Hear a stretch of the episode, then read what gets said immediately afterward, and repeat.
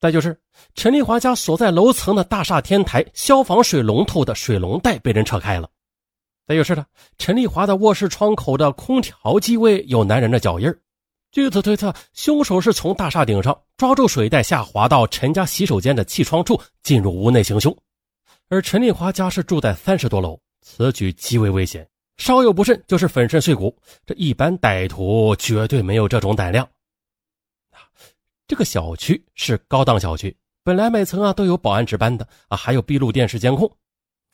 可奇怪的是啊，这警方调查楼层保安时，他推脱说呀，凌晨自己偷懒睡觉了，没有听到任何动静。至于警方要调取闭路电视，小区说闭路电视的监控已经有一段时间没有使用了，拒绝提供。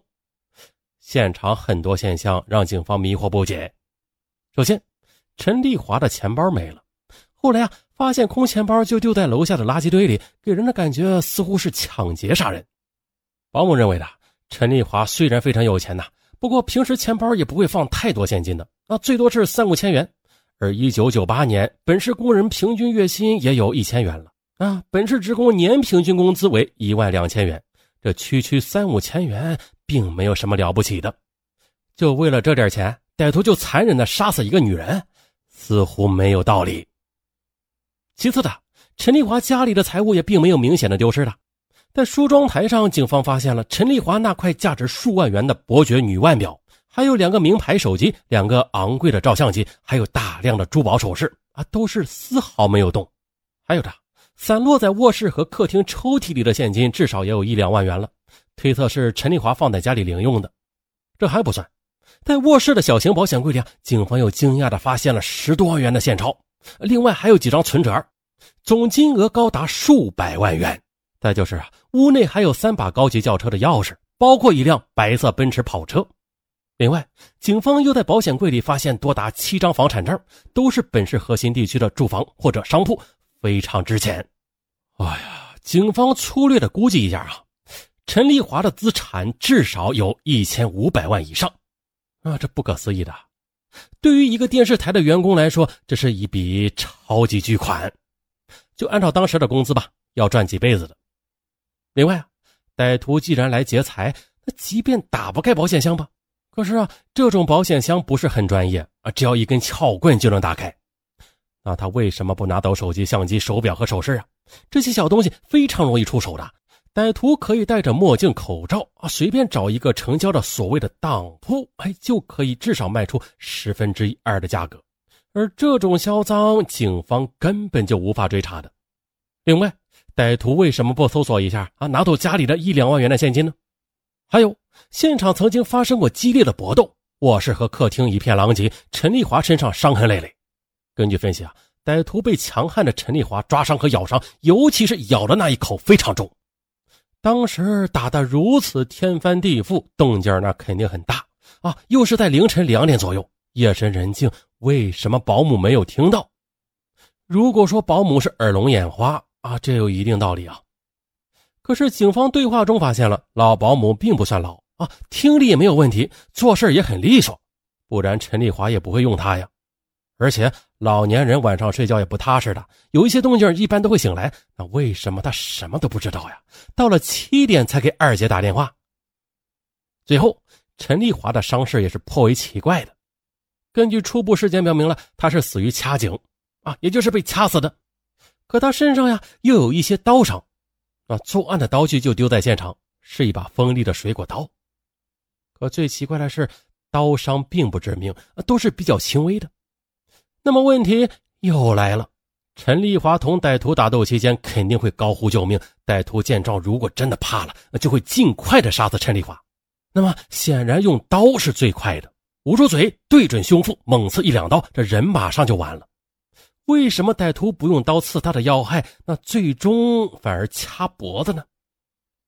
根据尸检显示，歹徒第一次啊只是将陈丽华给掐晕了，但是并没有掐死。陈丽华醒来之后，应该是再次呼救，又和歹徒搏斗，后者才将他彻底给掐死。歹徒这样折腾，这是不符合逻辑的。可随后呀，发生的事情也很奇怪。陈丽华的亲戚都在国外，只有二姐在本市。二姐负责处理妹妹的一切后事，她悲痛万分。由于陈丽华是名人嘛，二姐接受了一两家媒体采访。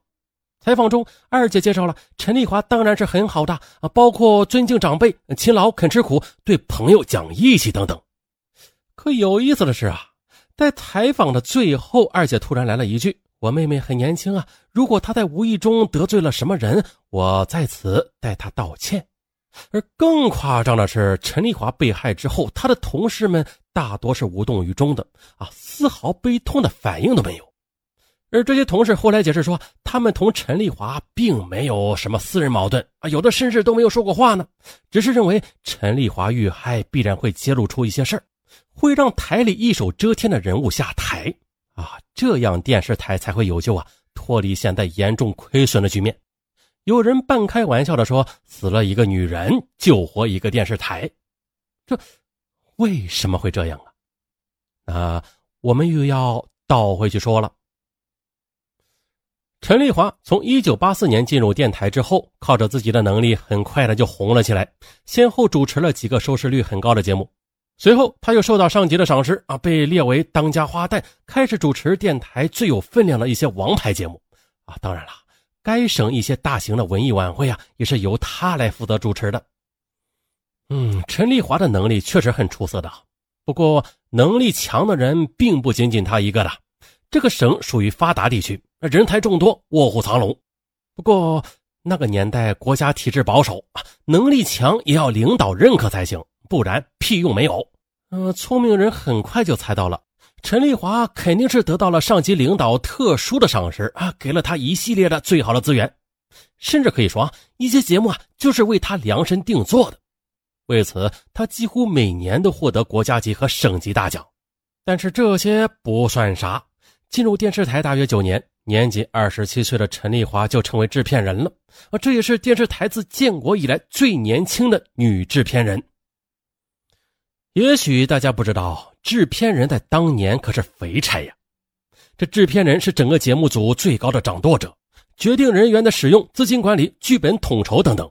只要制片人愿意，他可以将任何一个人赶出剧组，而所有资金也是制片人负责使用、规划、成本核算、财务审核。在当年的制度下，制作节目究竟花了多少钱，只有制片人知道。比如呢，实际只花费十万，那制片人可以说二十万甚至五十万。反正啊，这资金都是国家拨款或者电视台接受广告的钱，只要没有人去告他，或者告他也没有什么用啊。制片人就是可以捞很多钱，所以的著名节目的制片人是个肥差啊，很多人愿意花费巨资行贿以当上这个职务。而陈丽华这么年轻就当上女制片人，嘿，也是不寻常的。根据公开报道，她曾经举办过去美国的一期节目，公布的预算就有六百万元，一说呀，超过了一千万元。啊，这在九十年代，这绝对是非常大的数字了，捞钱的空间非常丰厚。而关于陈丽华的绯闻，那也是全台都知道的事情。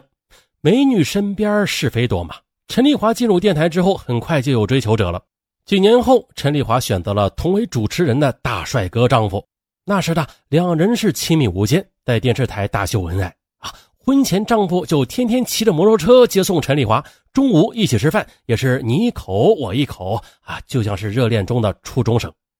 那这对情侣是在九零年代初结的婚，丈夫。是帅哥、优秀主持人，还是大学毕业生啊？家境呢也颇好。就条件来说吧，这陈丽华和老公也算得上是门当户对啊，郎才女貌。可让人没想到的是啊，两人在一九九五年就离婚了，也就是陈丽华当制片人的那一年。对此，一般解释是陈丽华的事业心太强了，是个女强人，进步很快。相反，丈夫则处于弱势啊，性格上不如陈丽华这么强硬。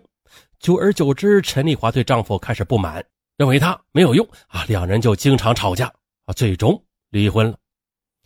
可是有人说啊，这种说法有些问题的。实际上，陈丽华的丈夫并不差，他是一九八八年才进入电视台，比妻子还迟了四年。可是丈夫后来居上，很快呢就成为当家男主持人，在一九九四年还成为有名的节目制片人兼任主持人。可见丈夫事业比陈丽华还要成功。啊，而熟悉她丈夫的人都认为了，这是一个非常有能力的人，也是极少能够采集、编导、主持于一身的电视人啊，具有很强的策划主持能力。客观来说，丈夫已经算是很不错了，也算是精英人物了。那除非陈丽华眼光太高，那才会对她不满。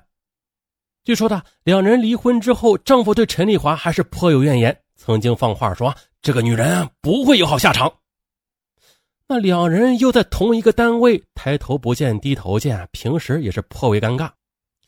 一般呢女人死了，第一个要怀疑的就是她现任或者前任丈夫。